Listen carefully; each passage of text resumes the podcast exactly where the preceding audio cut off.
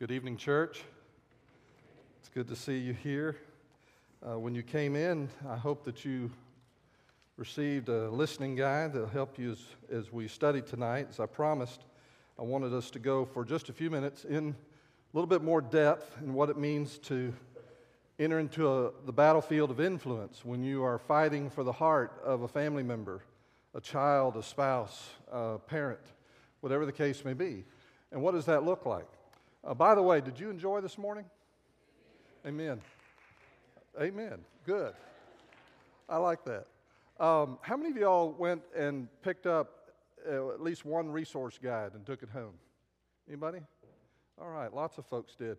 I hope that you'll check those out. If you haven't done so already, uh, they are there for you uh, to minister in your home or to someone that you know. And we hope that you'll take advantage of it. They'll be there uh, for the next several months. We're not planning to take them away. If anything, we'll probably expand the selection over time.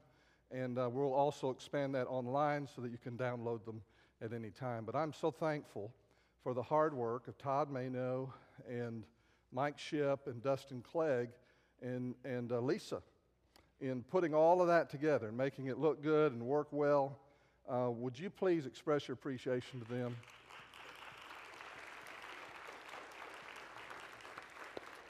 Because we genuinely could not have, have made this available without their involvement and their leadership.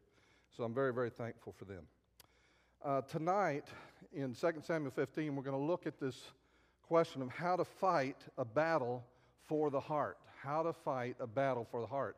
And we're going to be looking in 2 Samuel 15, the first six verses, at the life of a man named Absalom. And you may know about Absalom already, but it's a, um, it's a dark story in many ways.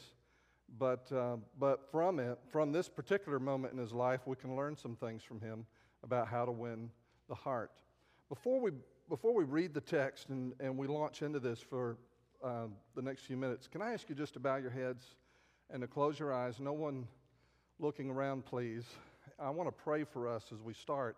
But before we do, and I can, I can barely see with the brightness of the lights, and that's okay, that's not a bad thing, but I can see enough uh, with heads bowed and eyes closed, if, if you feel like right now you are in a battle to win the heart of someone that you care about and win the heart of someone that you love, would you just stick your hand up and put it back down? All right. Lots of folks all over the room. Thank you very much.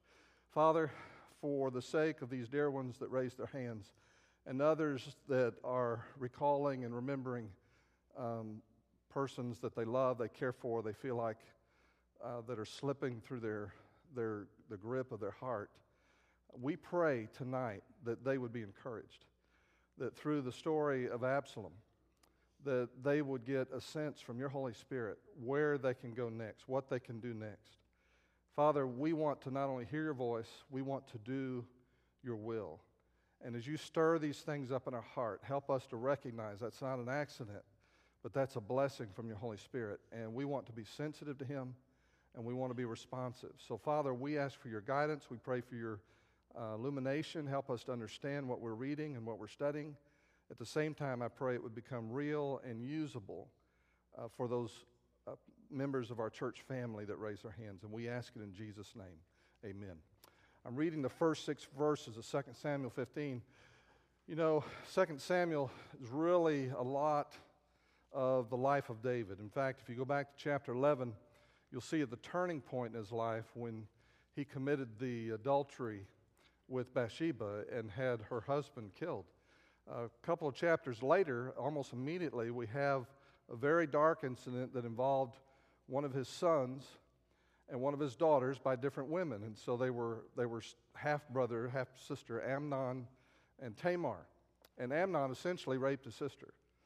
And um, the brother of Tamar was Absalom. And Absalom was very bitter about what his brother had done. And he waited for two years and then took an opportunity to kill his brother. Meanwhile, David is not happy with what's happening, but he's not really doing anything about it. He's not pursuing justice with his son.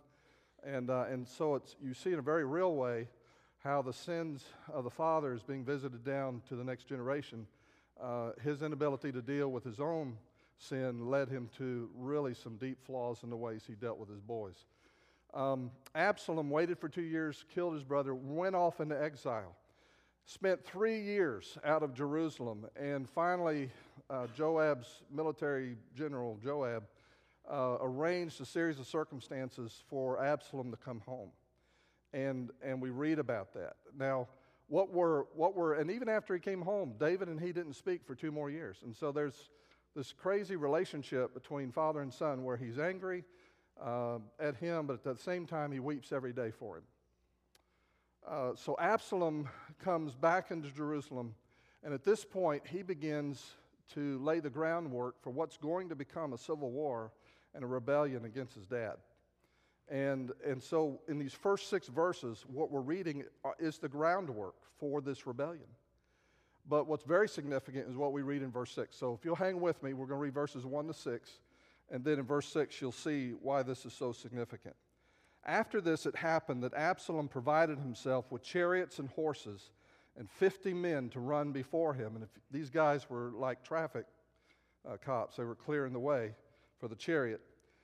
And 50 men to run before him. Now, Absalom would rise early and stand beside the way to the gate. So it was whenever anyone who had a lawsuit came to the king for a decision that Absalom would call to him and say, What city are you from?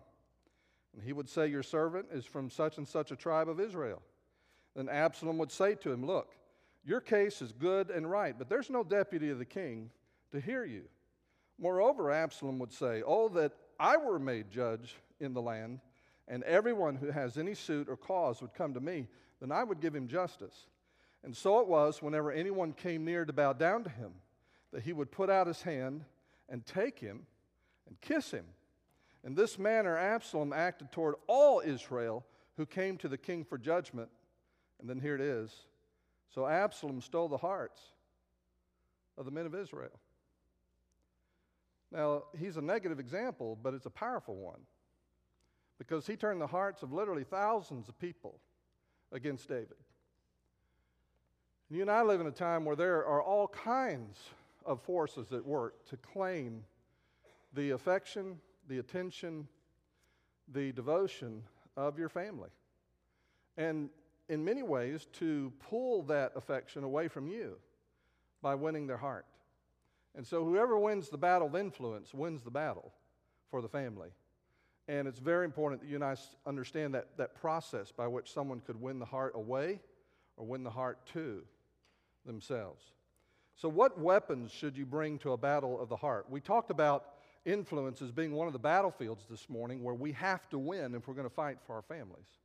What are the weapons that we need to bring to this heart? These are just some observations, and um, it won't take us long to move through them, but I hope that you'll take time to pray through them when you get home and see what the next step is. We'll say more about that in a moment. What's the weapon? The first one is this significant time. Significant time. It says in verse 2 that Absalom would rise early and stand beside the way to the gate. So, getting up early is noted in the text. Obviously, that represented some kind of effort or sacrifice for him.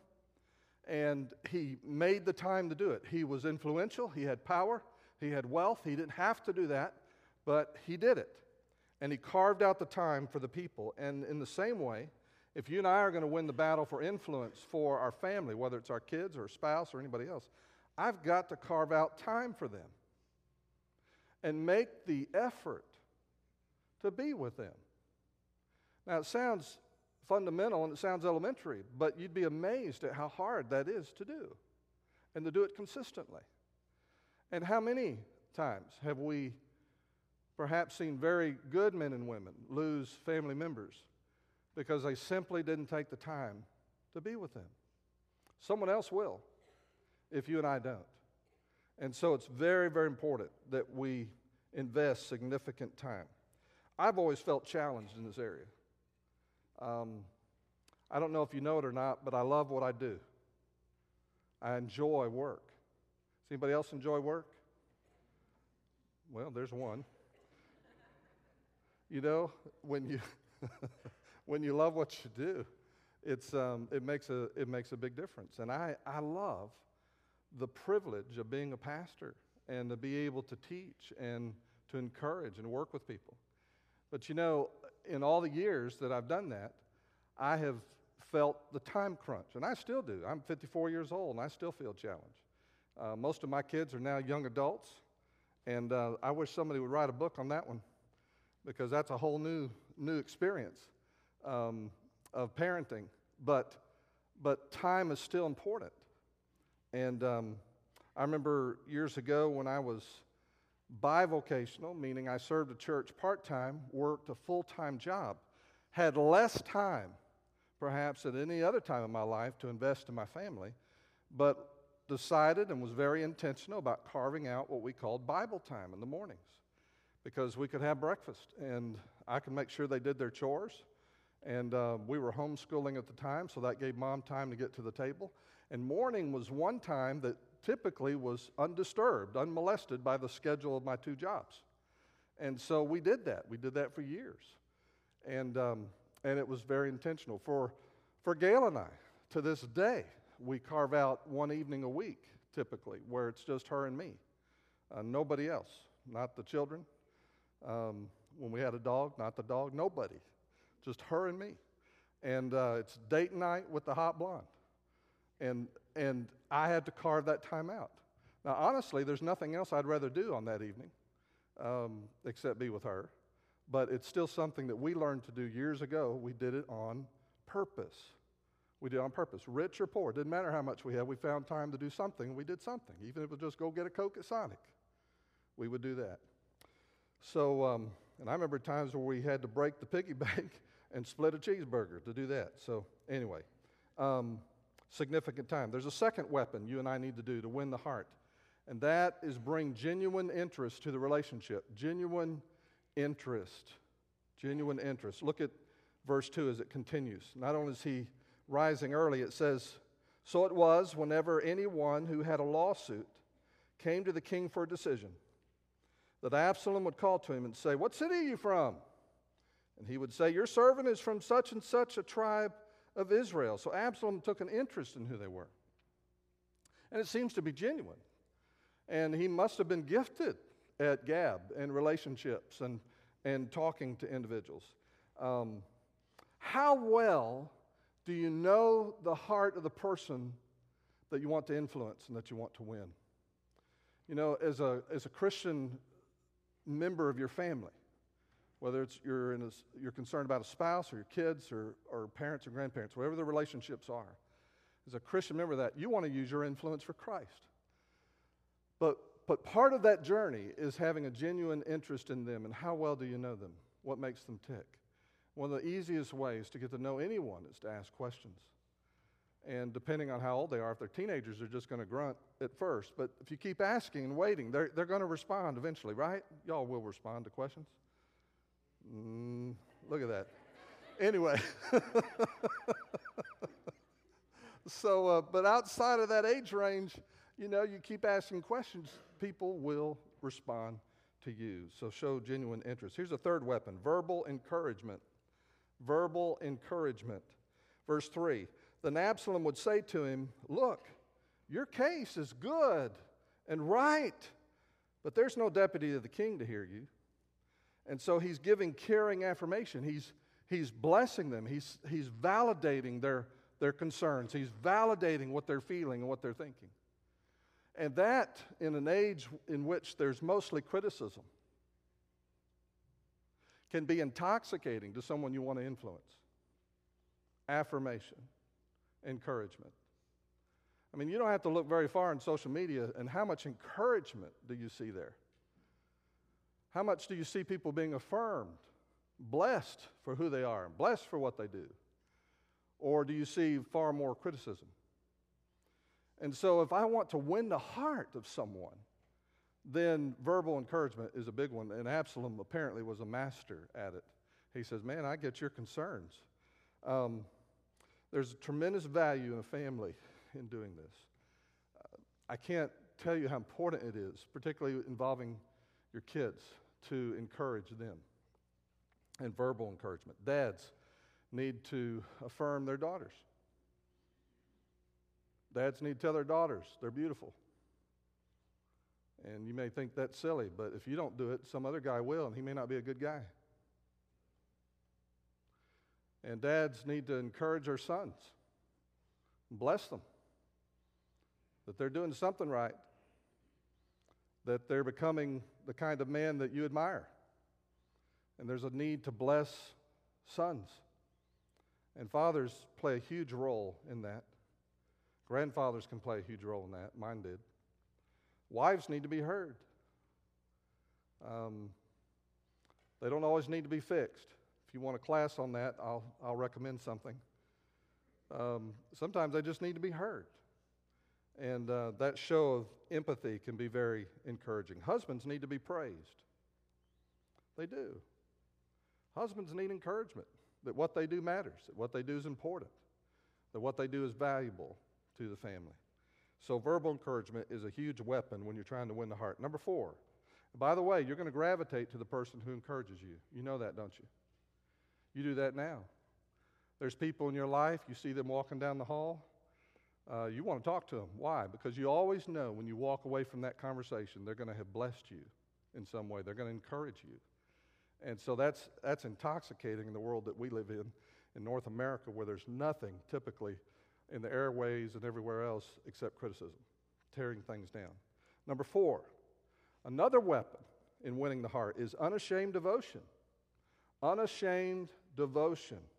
Look at what he does in verse 5. Whenever anyone came near to bow down to him, okay? Now that's what they should do. He's the king's son. He, he has all of this influence and power. He's sitting in the gate, so he has some measure of authority. And they come and they're going to bow down to him and they're doing all the proper things. What does he do? He treats them like family, grabs them by the hand, kisses them, shows them appropriate affection, but it's genuine affection. And suddenly everybody in Israel begins to feel like this guy is my brother. And, um, and they respond to him. You know, one of the neat things working for 10 years at the Arkansas Baptist State Convention with, with Emil Turner, he was our executive director, related to some 1,500 churches in our state. I can't tell you how many pastors of smaller membership churches, running 100 or less, had his cell number and could call him anytime. And he would either answer immediately or call him right back. Um, now, that's not a hug and a kiss, but that is a, a show of affection and openness that people are hungry for in the world that you and I live. Uh, it can be a hand on the shoulder, it can be a handshake, uh, it can be a hug. Uh, whatever whatever's appropriate. You know, some people will act like they don't like affection, and uh, but most everybody needs it.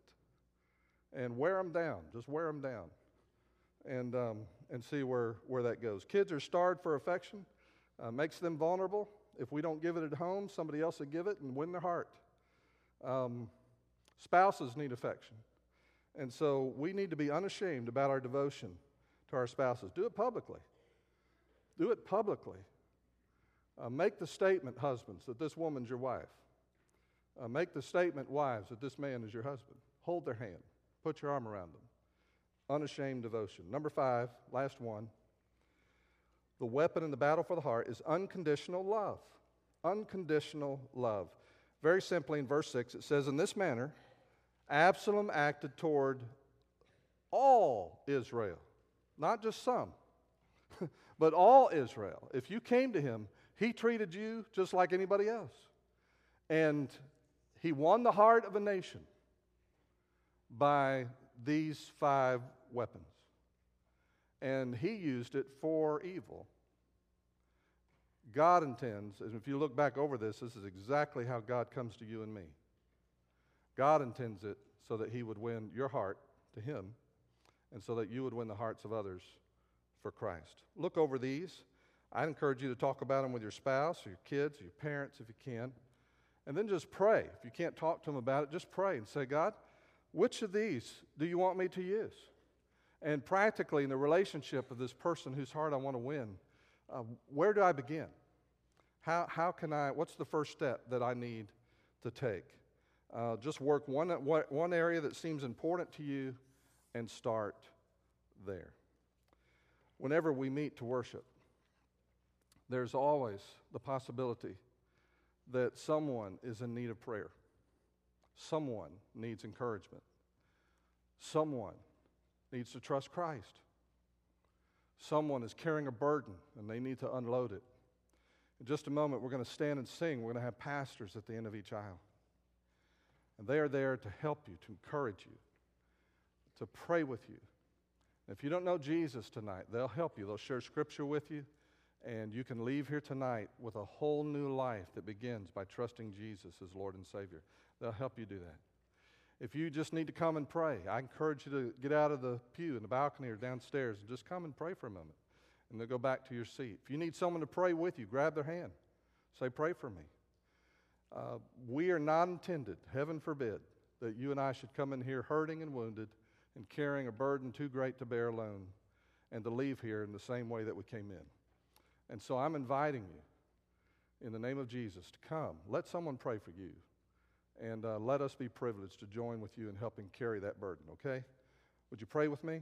Father, thank you that we can turn to you whenever we are loaded down in unspeakable ways with hurt and pain and longing and desire and suffering and and we don't turn to you sometimes we turn to everybody else and we turn to everything else but we don't turn to you and father tonight for that person who is hurting that person who has questions that person that needs someone to pray for them or they need to pray for someone else we pray father that you would grant them relief through the guidance of your holy spirit father as we respond to you and what you have said through your word and through our worship time. Would you guide us? We welcome you here. We welcome you, Lord Jesus.